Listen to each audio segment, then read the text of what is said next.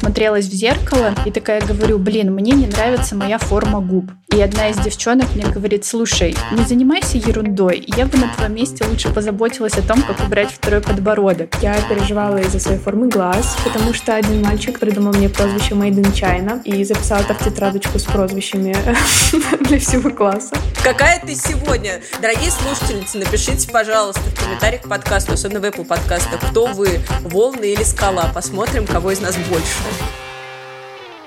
Всем привет! Это подкаст «Женщины и все», который делает команда издания «Горящая изба». Мы рассказываем про все, что может быть интересно женщинам, а теперь еще и делаем подкаст. Я Лера Чебедько, авторка «Горящей избы», а вместе со мной главный редактор Таня Никитина. Привет.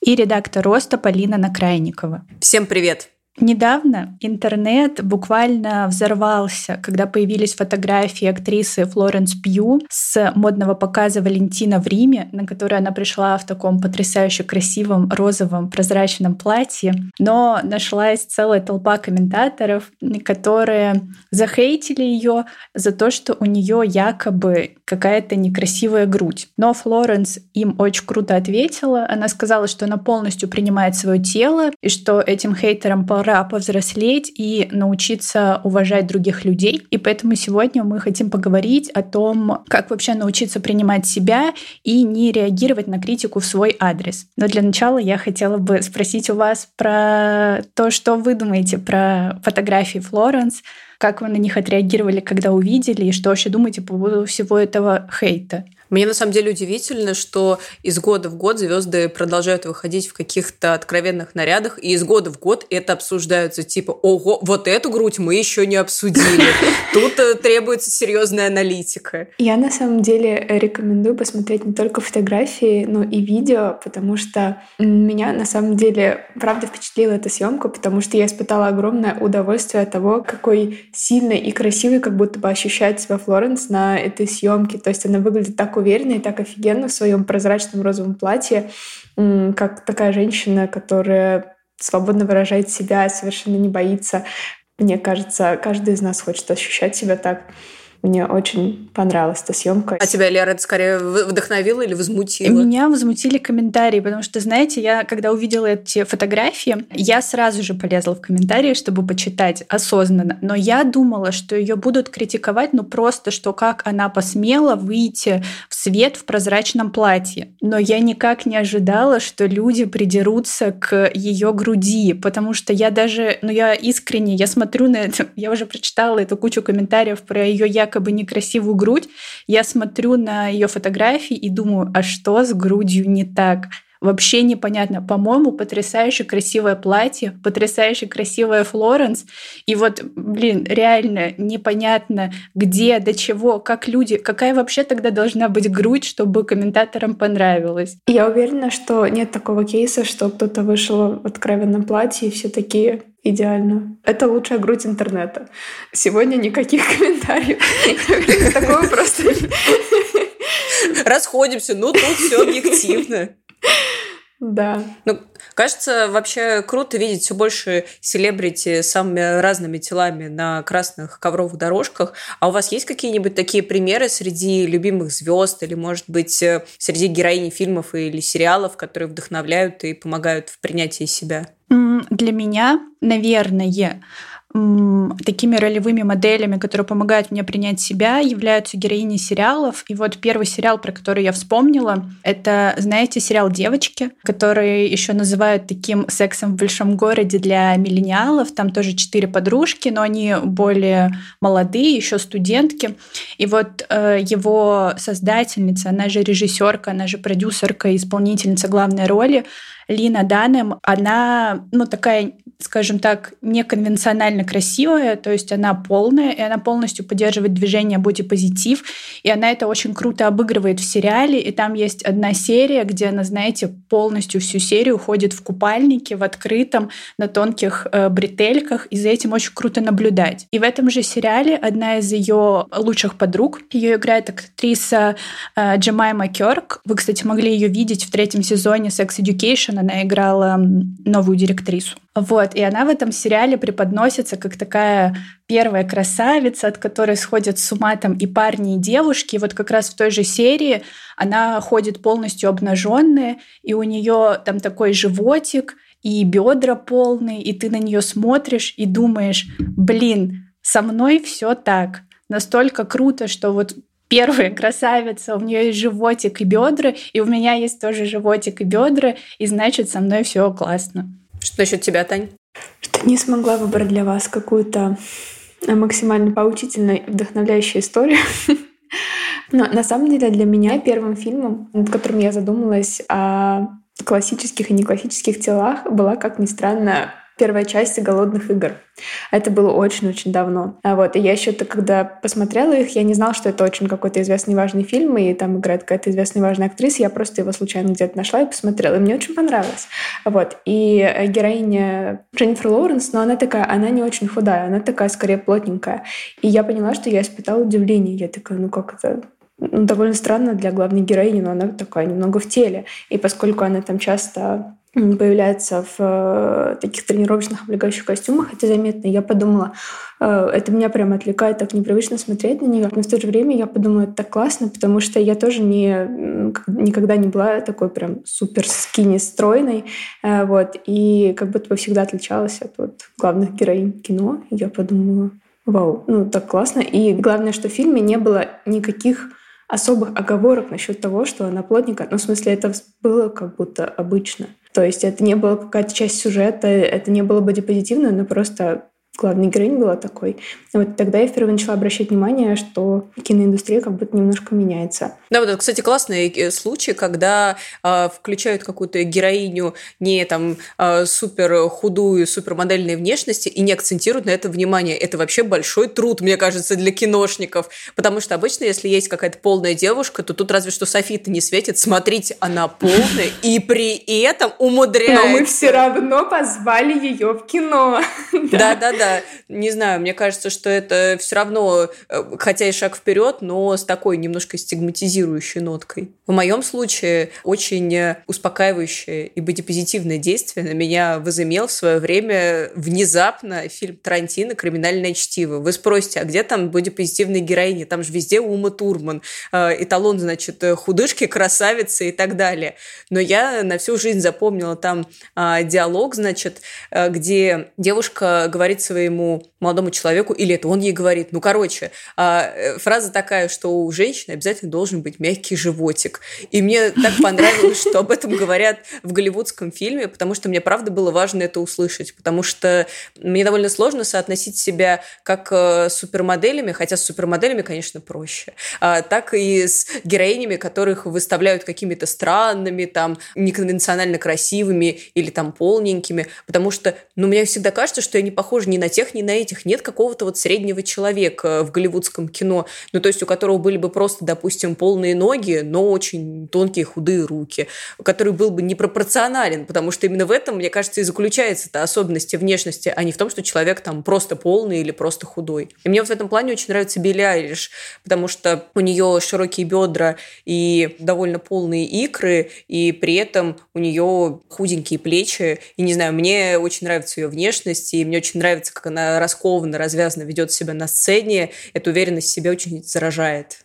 Сейчас есть очень много сериалов, которые буквально э, праздник разнообразия. К примеру, тоже половое воспитание. Там есть Мэйв, которая, ну, тоже она не идеально пропорционально красива, она похожа, ну, на такую, на старшеклассницу. Есть Ола, которая такая мальчишеская больше внешность.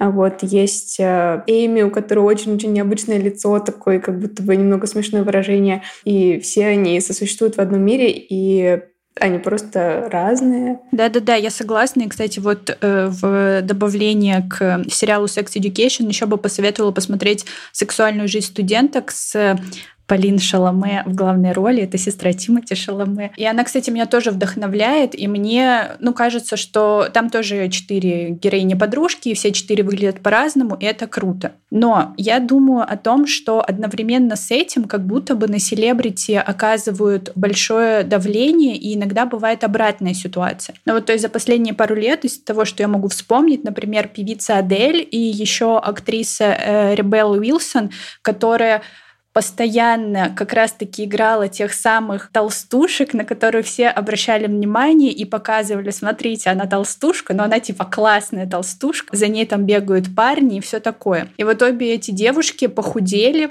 и на них именно из-за этого свалилась волна хейта, что как же так, мы сейчас поддерживаем разные типы фигур, а вы худеете и тем самым портите все отношение к бодипозитиву, что для меня довольно странно. Я думала, что бодипозитив — это про то, что ты можешь делать со своим телом все что угодно. Хочешь — худеешь, хочешь — толстеешь и принимаешь себя и других любыми. У меня на этот счет вот есть две мысли. Первая мысль, что вообще э, в бодипозитивном движении как-то, на мой взгляд, незаслуженно мало говорят о худеньких девушках и их проблемах. Ну, то есть, ну, с худыми-то все понятно. Это то же самое, что быть моделью. Но, во-первых, э, не каждая худая девушка соотносит себя с моделью и модельными параметрами, а во-вторых, у худых девушек проблем-то не меньше, чем у девушек полных, начиная от выбора какой-то комфортной одежды и заканчивая какими-то неприятными комментариями в стиле «ха-ха, доска».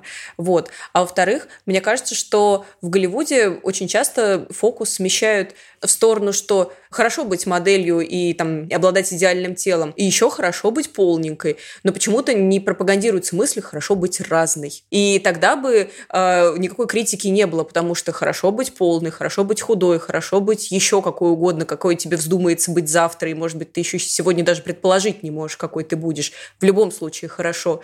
И прийти к этой мысли на самом деле оказывается почему-то очень сложно. Кроме того, на известных женщин навешивается такой ярлык ролевой модели, они как будто тоже становятся его заложницами. Ведь это произошло впервые не с Аделью и не с Ребел Уилсон, а, к примеру, я помню еще примеры Рене Зельвегер, которая всем очень нравилась, когда да. она играла потрясающую Бриджит Джонс. Все такие, вау, она такая смешная и милая, она толстенькая, но очень симпатичная, и все, э, значит, э, женщины могут отстать от себя по поводу фигуры и встретить мистера Дарси.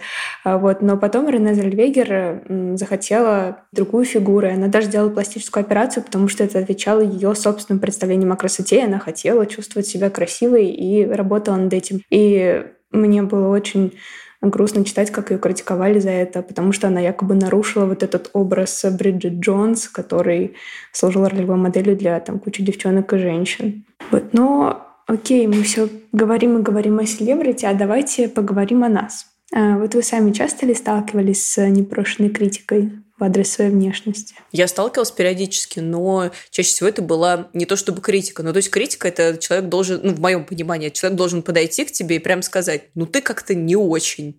Или там, не знаю, руки у тебя толстоваты.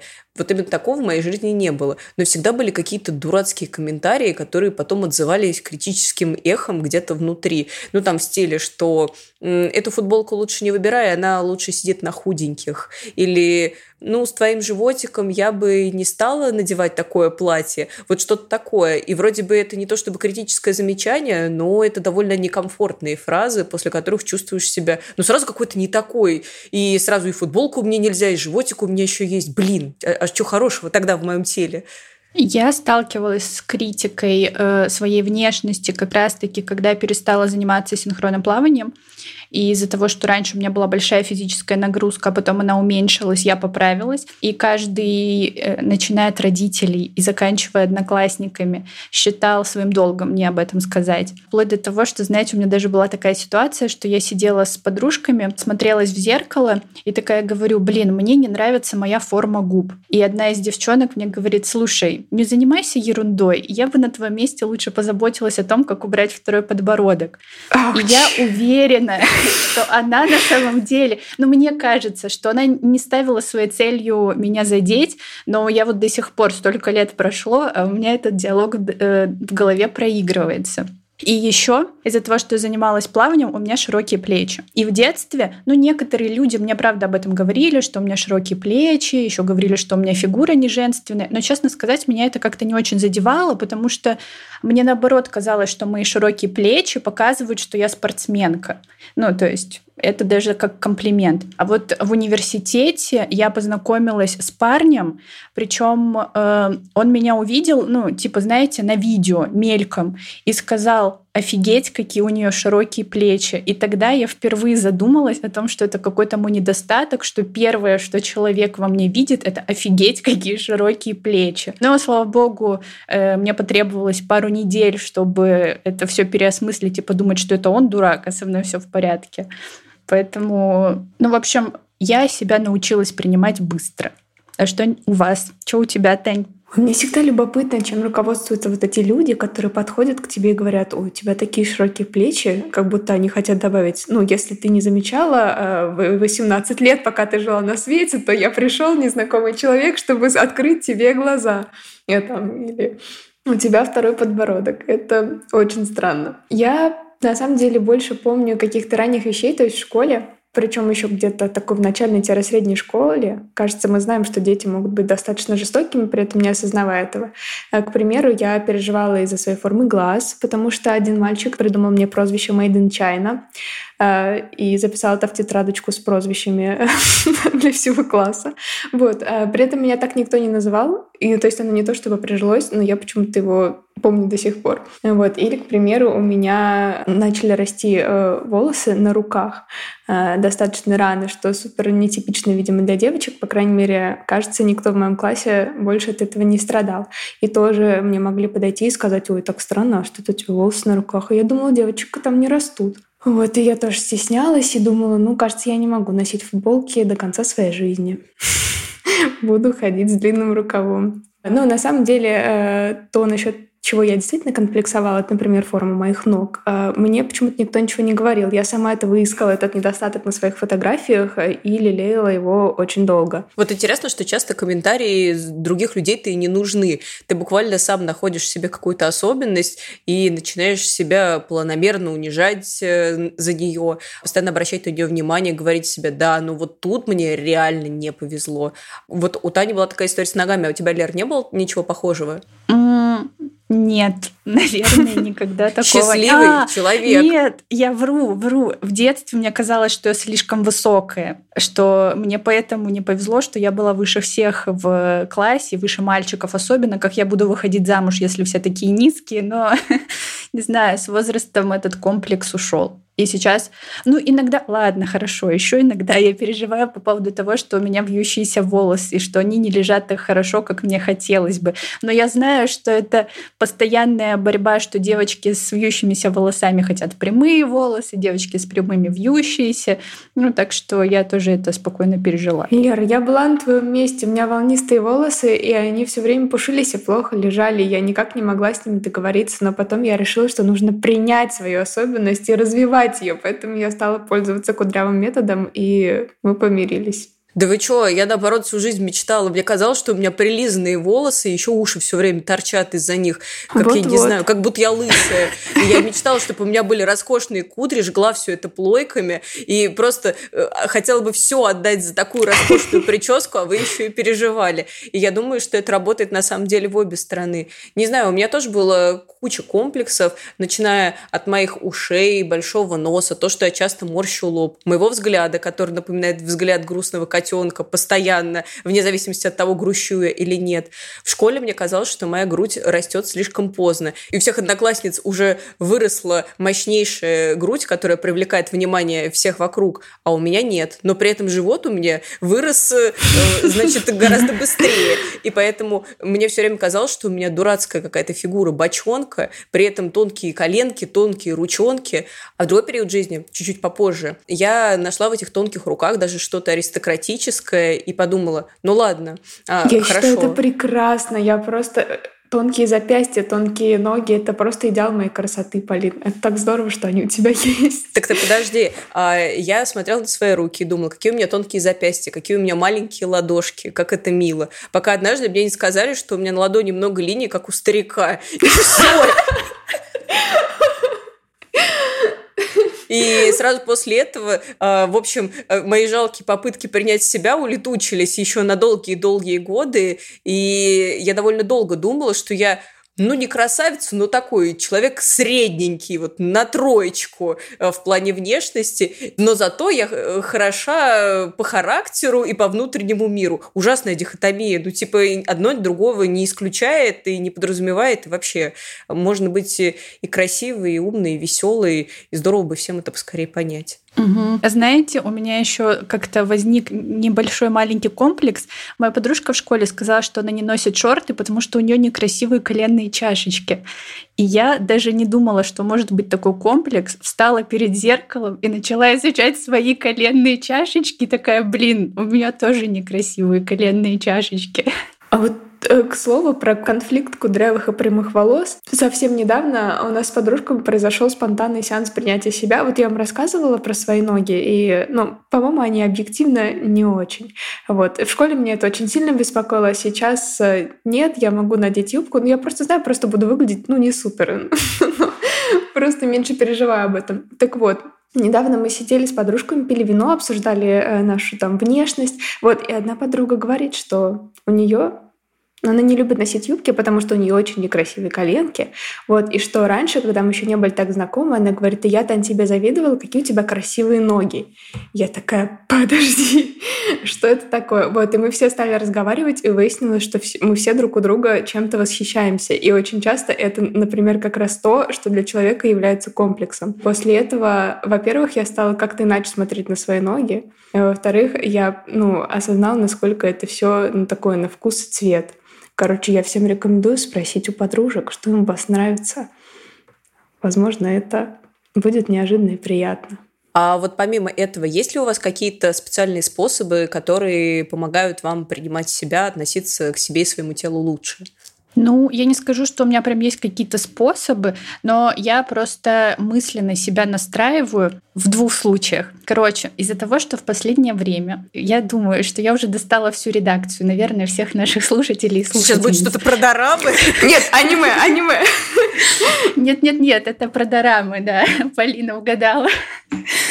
Короче, из-за того, что я сейчас погружена во всю эту корейскую культуру, а у них очень вот этот вот культ красоты ярко выражен. Мы об этом уже говорили, что у них все актеры, все айдолы выглядят невероятно круто и с идеальной кожей, идеальными фигурами, идеальным стилем. И из-за этого ты начинаешь себя гнобить немножко, потому что ты не такой. Я просто пришла к мысли, что это их работа — быть красивыми. А моя работа — писать тексты.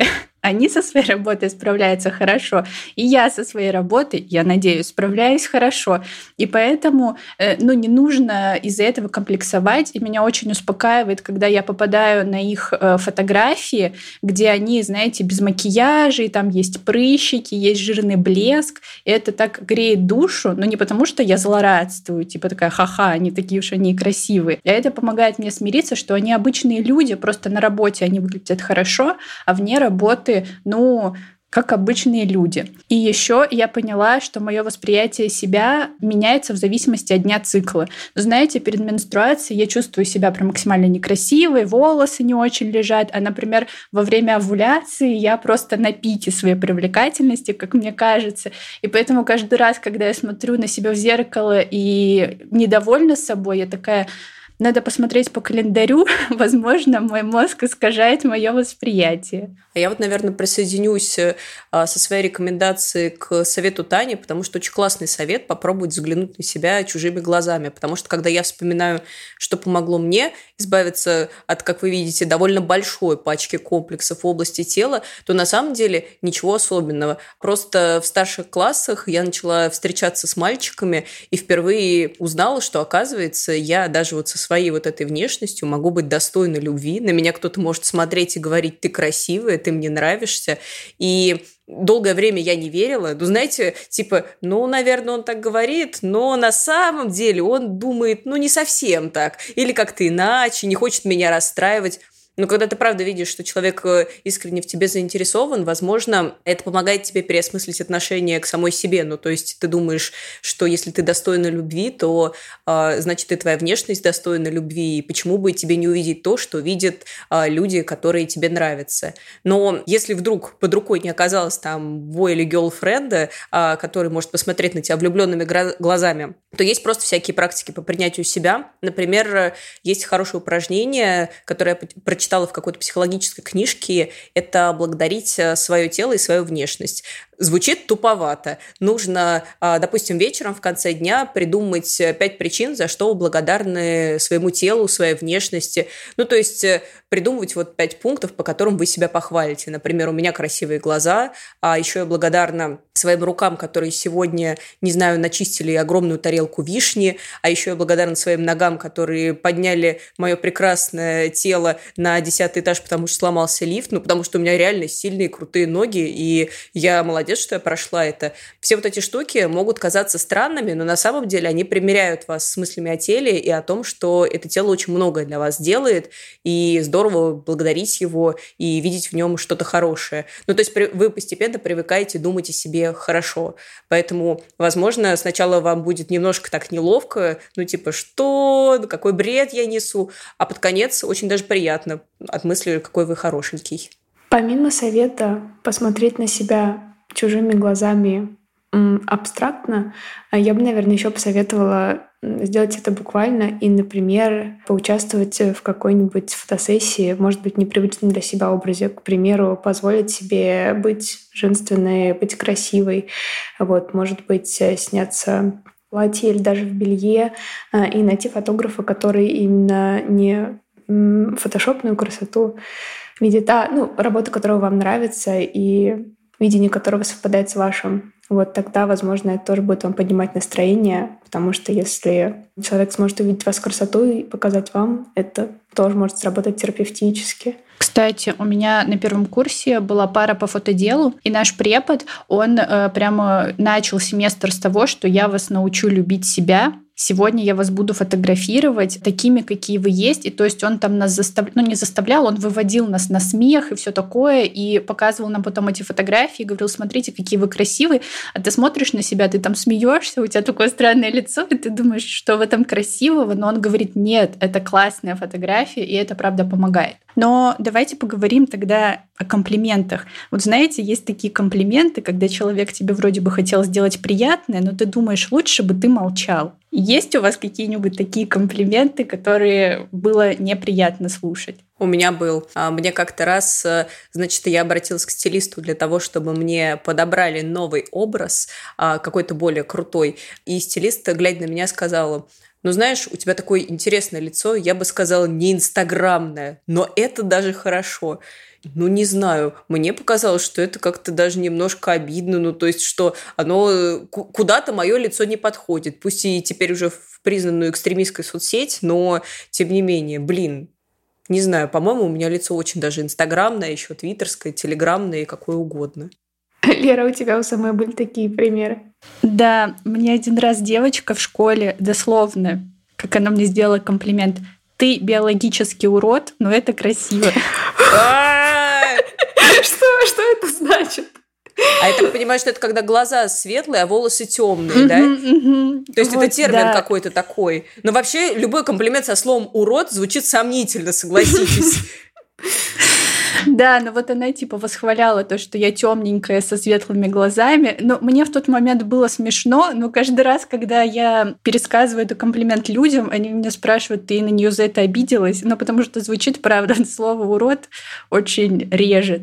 А мне как-то это тоже было в школе. Э, сказали, у тебя такая интересная восточная внешность. У тебя нет родственников на Кавказе.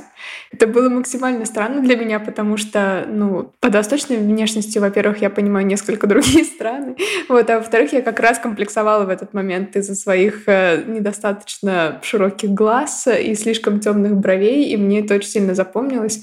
Вот, и мне тоже стало казаться, что я какая-то не такая, потому что у меня нет родственников на Кавказе, и, в принципе, где бы то ни было в необычном месте. Вот, и я подумала, какой-то я непонятный человек. Хотя сейчас восточная внешность кажется мне красивым сочетанием. Вот еще в тему вот этих комментариев э, мне вспоминается недавно вышедшая колонка нашей авторки Тани Тювельной, где она писала свой опыт жизни с большой грудью. И она как раз э, признавалась, что мало того, что ее преследуют сомнительные комплименты, так еще и, знаете, с таким давлением в духе «ты должна быть благодарна природе за большую грудь». И она задается вопросом, а за что я должна быть благодарна? За то, что мне сложнее выбирать лифчик? Ну, то есть это очень странно. И такое повышенное внимание вообще а, к чужим телам довольно часто вызывает дискомфорт, даже если это вроде бы не осуждение, а комплимент или попытка сказать что-то позитивное. Я еще, когда читала комментарии к тексту Таниному, вот сама фраза «ты должна быть благодарна, что у тебя такая большая грудь» унижает девушек, у которой небольшая грудь. И вот эта вот попытка сделать э, комплимент, унизив при этом других девушек, мне тоже кажется очень странной. Ну, то есть, типа, когда тебе говорят, да, ты не худая, но зато, в отличие от всех этих тощих, у тебя есть за что подержаться. Но это вообще звучит странно. Вам же тоже вот эти вот фразы говорили про то, что лучше э, плавать по волнам, чем биться об острые скалы.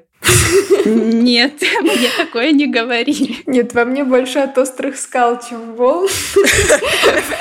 Какая ты сегодня? Дорогие слушательницы, напишите, пожалуйста, в комментариях к подкасту, особенно в Apple подкастах, кто вы, волны или скала. Посмотрим, кого из нас больше.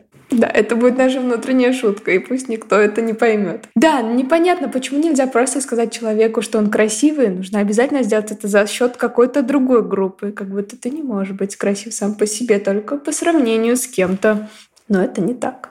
Да, и вот возвращаясь к слову «красивый», давайте обсудим его подробнее, потому что, мне кажется, мы во время подкаста очень часто его употребляли, и мне кажется важным проговорить, что мы вообще вкладываем в понятие «красота» и как мы вообще к этому понятию относимся. Мне нравится само по себе слово «красота». То есть э, это же говорит о том, что что-то во внешности, или не обязательно, кстати, во внешности, есть же и внутренняя красота, что-то в тебе нравится кому-то. Возможно, тебе, возможно, окружающим. Но когда у красоты появляются рамки и параметры, вот такая красота мне уже не очень нравится, потому что 90% э, что ты в эти рамки не впишешься, но при этом это совершенно не значит, что ты после этого не имеешь права никому нравиться. В первую очередь, ты всегда имеешь право нравиться себе с абсолютно любыми параметрами, и красота клевая, когда она индивидуальная. Мне вообще не нравится слово «красивый». Оно какое-то очень пластиковое. И хотя я довольно часто употребляла его даже в этом подкасте, потому что когда ты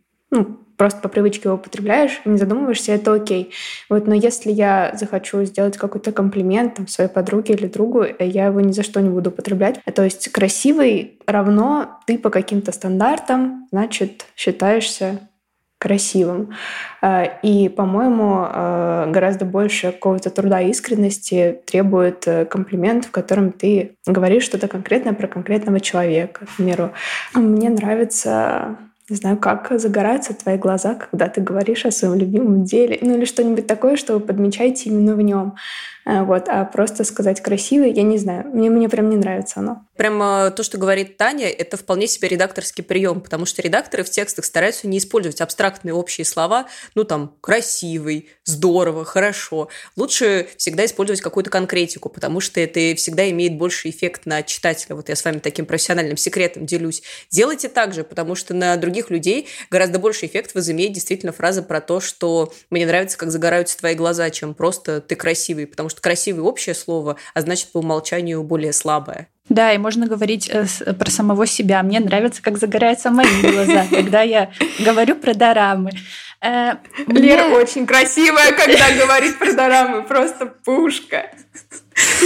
Я не знаю, я уже давно, точнее, не делю людей на, знаете, красивых и некрасивых, и не оцениваю знакомых, по крайней мере, людей, с которыми я знакомлюсь вживую по этим параметрам. Но я все еще оцениваю по этим параметрам звезд. Ну, то есть, если я смотрю какой-нибудь фильм, сериал и вижу актера или актрису, которая мне нравится внешне, я с большей вероятностью скажу, что э, она красивая, и оцениваю саму себя по этим параметрам, к сожалению. Вот. Но знаете, в детстве мне мама сказала такую фразу, что мы влюбляемся и очаровываемся человеком не потому, что он красивый, а человек, в которого мы влюблены и в которого мы очарованы, он кажется нам красивым.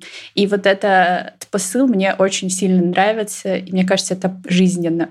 Я в эту теорию очень сильно верю, и недавно я тоже дошла до нее каким-то своим умом. Э, рассказываю. Некоторое время назад э, сидим мы, значит, с нашими друзьями, ну, за столом или где-то собрались. Вот, э, я смотрю на всех, нас человек там 10, и я думаю, как же так получилось, что такие красивые люди собрались в одной комнате. Как мы так все познакомились? Вот у Светы такие офигительные глубокие зеленые глаза, у Дениса такая улыбка. Я смотрю, думаю, надо же, какие все красивые. Ну вот, и потом мы стали это обсуждать, и да, я тоже поняла, что все очень просто. Ты когда человека очень любишь, ну как друга или как любимого человека, ты начинаешь, ну ты, во-первых, просто смотришь на него дольше, и, и еще и знакомое кажется нам обычно более каким-то красивым или приятным, чем что-то новое. А, и таким образом, мне кажется, близкие друзья, любимые люди для нас выглядят гораздо красивее, чем весь остальной мир, просто потому что мы сами содержанием наполняем эту внешность. И раз уж мы сами для себя самые близкие люди, мы должны да. быть сами для себя самыми красивыми. Это точно. Смотрите на себя подольше.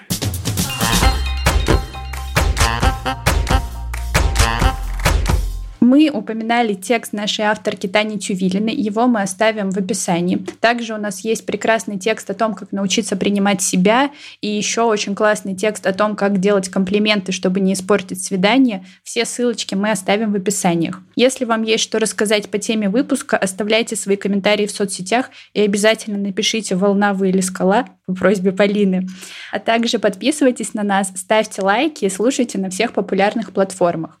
А еще недавно мы запустили подкаст «Дом с огнем», в котором рассказываем, как сделать дом чистым и уютным и не утонуть в рутине и гендерных стереотипах. На него тоже можно подписаться, если вам интересно. Всем пока. Пока-пока. Всем пока.